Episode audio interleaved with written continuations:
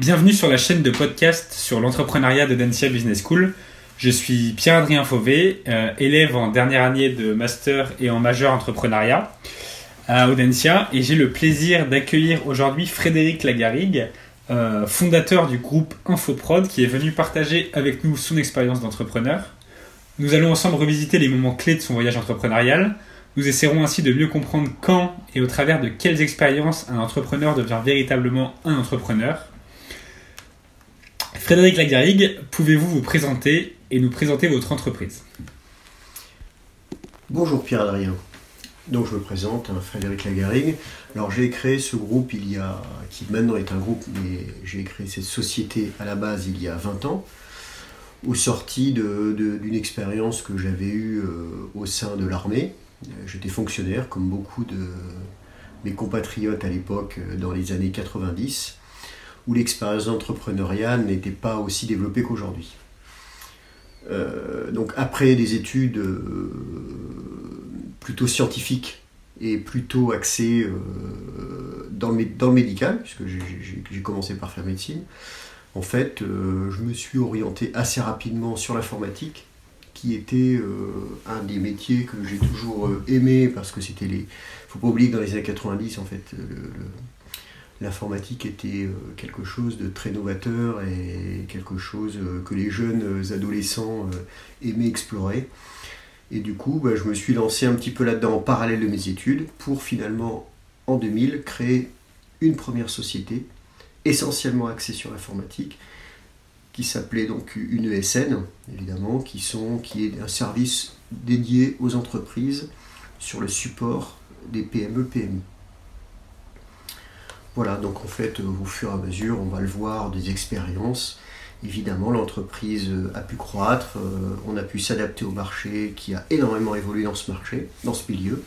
Et tout simplement, on a pu euh, répondre ben, tout simplement aux besoins. Parce qu'un entrepreneur, avant tout, c'est répondre à des besoins courants et concrets et de savoir y répondre de manière optimum.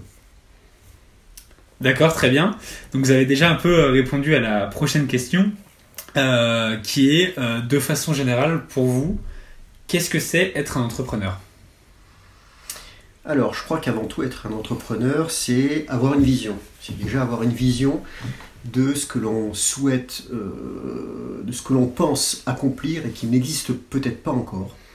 D'avoir une vision de quelque chose de simple, quelque chose qui sera surtout accessible ou au plus grand nombre ou à tout simplement un marché plus restreint mais qui correspond à un vrai besoin, et que vous, vous estimez que ce besoin n'est pas rempli, ou que ce besoin est, je dirais, anormalement, euh, anormalement euh, euh, il n'est pas mis sur le marché, en tout cas, et tout simplement, il faut pouvoir répondre de manière efficace avec, euh, avec un, maximum de, comment dirais-je, de, rapidité, parce que le, va, le, monde va très vite, et si on n'y répond pas rapidement, quelqu'un d'autre le fera à votre place et prendra le marché.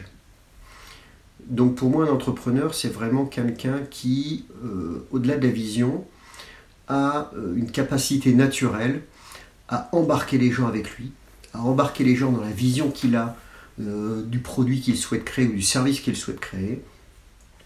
C'est donc de ce point de vue-là un leader ou charismatique ou pas charismatique, mais en tout cas c'est un leader, c'est-à-dire qui crée d'ailleurs des leaders. Un leader crée des leaders, il ne crée pas des suiveurs. Pourquoi? Parce qu'il doit s'entourer de leaders pour avancer plus vite et pour pouvoir répondre plus rapidement euh, aux différentes euh, bah, problématiques qui vont se poser. Parce que autant dire que les problématiques dans la, carrière d'un entrepreneur et d'un futur chef d'entreprise, c'est pas ce qui manque. D'accord, très bien.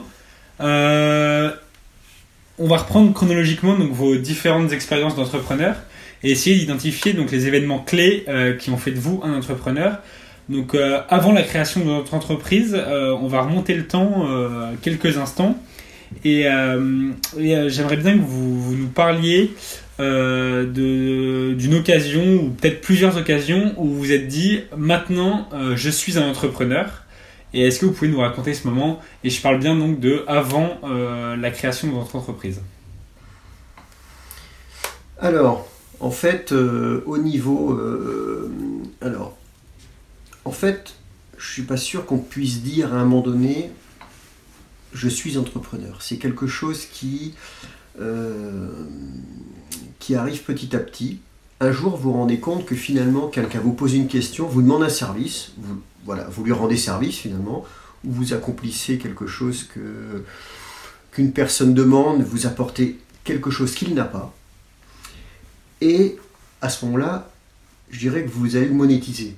C'est-à-dire qu'en effet, au-delà de faire de dépanner quelqu'un, un jour vous allez le dépanner et dire, mais finalement, ce temps que j'ai consacré euh, pour lui, est-ce que c'est pas quelque chose qui coûte un petit peu d'argent Parce que finalement, ben, c'est sur mon temps que j'ai pris pour lui.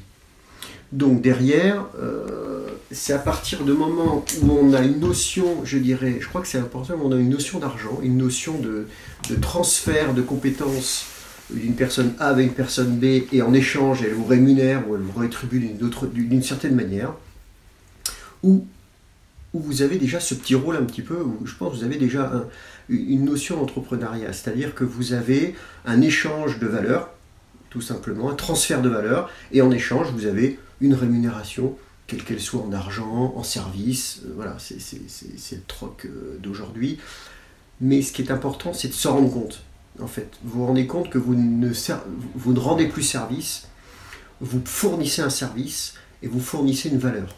Et plus la valeur est grande et plus la valeur est appréciée, et plus curieusement, on va vous redemander, un autre service, et vous allez vous rendre compte que ça y est, vous êtes un petit peu inscrit dans ce type d'entrepreneur, dans ce type de prestataire, et vous allez euh, fournir tout simplement des services, et que vous allez apprendre à rémunérer plus ou moins rapidement. C'est ce qui va faire d'ailleurs la différence de qualité, je dirais, d'un entrepreneur à l'autre, qui va faire sa croissance. C'est l'apprentissage euh, de cette, euh, cette gestion de croissance, de pouvoir fournir un service et de le rémunérer le mieux. Car euh, évidemment, un entrepreneur doit faire des bénéfices. Le bénéfice signifie que l'on vend bien quelque chose. Voilà. Donc c'est vraiment cette c'est quelque chose que tout à chacun peut ressentir, de pouvoir être un petit peu entrepreneur au fond de l'âme, euh, d'aller vendre euh, trois affiches et de toucher un petit peu d'argent en vendant ces affiches. Parce que si quelqu'un vous rémunère, c'est quand même de l'argent, c'est que c'est vraiment un service qu'il est, mm. prêt à, qu'il est prêt à payer. Et ça, tout le monde n'est pas prêt à le faire. Et est-ce que vous avez un exemple concret, donc avant la création de votre entreprise, euh, de de justement cette action de entre guillemets monétiser un service et de d'avoir ce, début d'âme d'entrepreneur que ce soit en informatique ou autre euh, enfin pas forcément quelque chose d'hyper précis mais est-ce qu'il y avait euh, quelque chose que vous faisiez régulièrement avant de créer votre entreprise et que vous monétisiez que vous demandiez aux gens un peu d'argent en échange? Oui, tout à fait. Alors ça a été sur plusieurs sujets d'ailleurs. Hein. J'ai vendu des affiches, j'ai vendu, j'étais un petit peu commerçant à mes heures perdues quand j'étais étudiant. Mais c'est surtout euh, quand je, suis rentré dans le milieu informatique, il faut bien comprendre que le milieu informatique à l'époque était c'était un milieu très confidentiel. Très peu de gens étaient, euh, étaient, versés dans, ce système qui était très abscon pour beaucoup de gens, c'était beaucoup de codage. Et donc très vite les gens se rapprochaient de vous pour euh, pouvoir vous, comment dirais-je, pour pouvoir vous, bah, tout simplement ils étaient perdus. Donc quelqu'un qui avait toutes les bases il fallait des bases mathématiques, mais des bases, euh, quand même quelques bases intellectuelles pour comprendre euh, ces, systèmes informatiques de codage et pour pouvoir répondre. Moi, je me souviens en effet d'une clinique, euh, mon premier client en fait, d'une clinique qui a eu un besoin d'audit, il ne comprenait pas pourquoi les systèmes ne fonctionnaient pas et pourquoi c'était si compliqué pour faire tout simplement que le circuit informatique puisse valider les entrées et les sorties des patients, des données médicales euh, qui étaient un petit peu perdues. Euh, après cet audit, en fait, j'ai compris que c'était quelque chose de très important, que ça avait une valeur énorme pour lui, et qu'il était normal que je fournisse un service pour lui rendre service, mais surtout, tout simplement, pour résoudre un problème. Au-delà du service, il fallait résoudre un problème, comme un garagiste va vous dépanner votre voiture et vous faire payer. Le service, c'est exactement pareil et on s'en rend compte en tant qu'entrepreneur. Mais comme je le répète, tout le monde peut le faire, finalement. Il suffit juste d'aller demander en échange une rémunération et que cette rémunération soit quantifiée au départ. La difficulté, elle est là. C'est pas après qu'on va demander les choses en se rendant compte. Il faut dès le départ pouvoir monétiser, avant même de démarrer le service, ce que va coûter ce service. Donc il faut comprendre la valeur du service, il faut comprendre à quel point ce service est important pour la personne. Et euh, à votre avis, avant la création de votre entreprise, euh, à proprement parler, est-ce que quelqu'un euh, vous considérez entrepreneur à part entière? Peut-être que non. Et si oui, est-ce que c'était même vous-même, votre famille, vos amis les gens avec qui vous travaillez ou même par exemple donc, la, clinique dont vous parliez dans la question précédente qui fut votre premier client entre guillemets peut-être que enfin quelles sont ces personnes euh, qui vous considérez entrepreneur à part entière alors que votre entreprise n'était pas créée Alors mon cher Pierre rien il se trouve que, et non, je n'avais absolument personne qui pensait pouvoir me dire un jour, tiens, je t'ai toujours vu entrepreneur. En fait, moi je suis issu d'un milieu de fonctionnaires, euh, j'ai été militaire, donc fonctionnaire, euh, donc on était très loin du rêve entrepreneurial, ça faisait même peur. Et en fait, c'est vraiment euh, de manière complètement indépendante. Donc je crois que c'était au fond de moi, parce que j'ai dû même euh, gravir les échelons un petit peu à contre-courant et aller au-delà des peurs et des craintes de chacun, pour pouvoir dire, peu importe ce que pensent les gens, ils n'imaginent même pas ce que c'est que l'entrepreneuriat, puisqu'il faut être issu d'un milieu d'entrepreneurs pour le comprendre. Donc euh, ce, qui a fait, ce qui fait la différence, c'est que justement un entrepreneur, c'est quelqu'un qui, dans ses racines et je crois dans sa, conception, ne peut pas faire autre chose qu'entrepreneur. C'est qu'une histoire de temps. Il peut être entrepreneur et le comprendre très vite. Moi, je l'ai compris à 25, 27 ans. Il y en a qui vont le comprendre à 40 ans. Il y en a. Mais c'est au fond d'eux. Voilà, c'est au fond de chacun. Plus vite on comprend, évidemment, mieux c'est. Parce qu'on est plus apte à prendre des risques tôt. Parce qu'on ne les imagine pas et on ne les quantifie pas forcément. Donc on prend des risques parce qu'un entrepreneur prend des risques. Il faut juste savoir le gérer, c'est une gestion du risque. Mais euh, il est clair que les gens ne vous prennent pas forcément pour un entrepreneur. Je crois crois pas que ça, dépend d'eux en fait. Ça dépend vraiment de soi, c'est au fond de soi, vraiment. Très bien. Euh, merci pour ces réponses. Donc c'était un peu des, questions qui étaient orientées sur euh, la pré-création de votre entreprise. Et on va revoir un peu ces questions une fois que votre entreprise a été créée. Euh, donc euh, je vous repose la question, mais cette fois-ci après la création de votre entreprise, est-ce que vous avez eu l'occasion de vous dire, maintenant je suis vraiment un entrepreneur Est-ce que vous pouvez nous raconter ce moment ou alors ces moments clés euh, où vous vous êtes dit, voilà, mon entreprise est créée, maintenant je suis vraiment un entrepreneur? Alors, en effet, on sent une bascule on passe d'un état de, comme je le disais tout à l'heure, de j'aide quelqu'un et en échange il, me rémunère, on ne se sent pas encore entrepreneur, à un état où, je le rappelle, comme je disais tout au début, on a une vision. Et une vision, c'est d'apporter au plus grand nombre, à notre modeste échelle, un service qu'on va pouvoir répliquer et qu'on va pouvoir industrialiser. Et on devient, on se sent entrepreneur à partir du moment où on a cette euh, notion de pouvoir refaire quelque chose et de l'améliorer en termes de processus et en termes de rentabilité, et où on se dit, ça y est, c'est quelque chose maintenant qui est rodé, qui fonctionne, qui va répondre à plus d'une personne, on fait plus de l'à peu près et on fait plus du sur-mesure, on industrialise quelque chose, et là on devient entrepreneur, pourquoi? Parce qu'on va pouvoir commencer à avoir des collaborateurs, à pouvoir les former, à pouvoir compter sur eux, et à pouvoir rentrer dans cette, euh, dans cette odyssée, hein, cette odyssée qui est l'entrepreneuriat au sens large, avec ben, du monde, une entreprise, des structures, et puis au fur et à mesure ça va grossir et ça va répondre au plus grand nombre. Très bien. Merci beaucoup. Euh, nous allons passer à présent à, à, comment, comment à la dualité entre dirigeant et entrepreneur. Euh, et vous allez pouvoir nous dire à quelle occasion euh, vous vous êtes dit peut-être pour la première fois, euh, ça y est, maintenant aujourd'hui je suis dirigeant, je ne suis plus entrepreneur. Est-ce que ça vous est arrivé? Et si vous pouvez nous le raconter Alors en effet, c'est quelque chose. Alors ça n'arrive pas à tout le monde. Il y a énormément d'étapes et de strates dans la vie de l'entrepreneuriat euh, en règle générale, puisqu'on est notre propre patron, on génère notre propre valeur et du coup on crée la valeur pour beaucoup d'individus, pour beaucoup de collaborateurs qui sont autour de nous. Donc comment euh, un jour, moi, je me suis rendu compte, ou à une, certaine époque, on se rend compte qu'on devient dirigeant, tout simplement parce que on quitte le milieu de je fais par je fais faire. À partir où vous faites, vous êtes entrepreneur. À partir où vous faites faire, vous commencez à passer sur ce rôle de dirigeant, car il vous faut des collaborateurs que vous avez formés et qui deviennent eux-mêmes des leaders et qui eux-mêmes vont se mettre à l'idée les autres.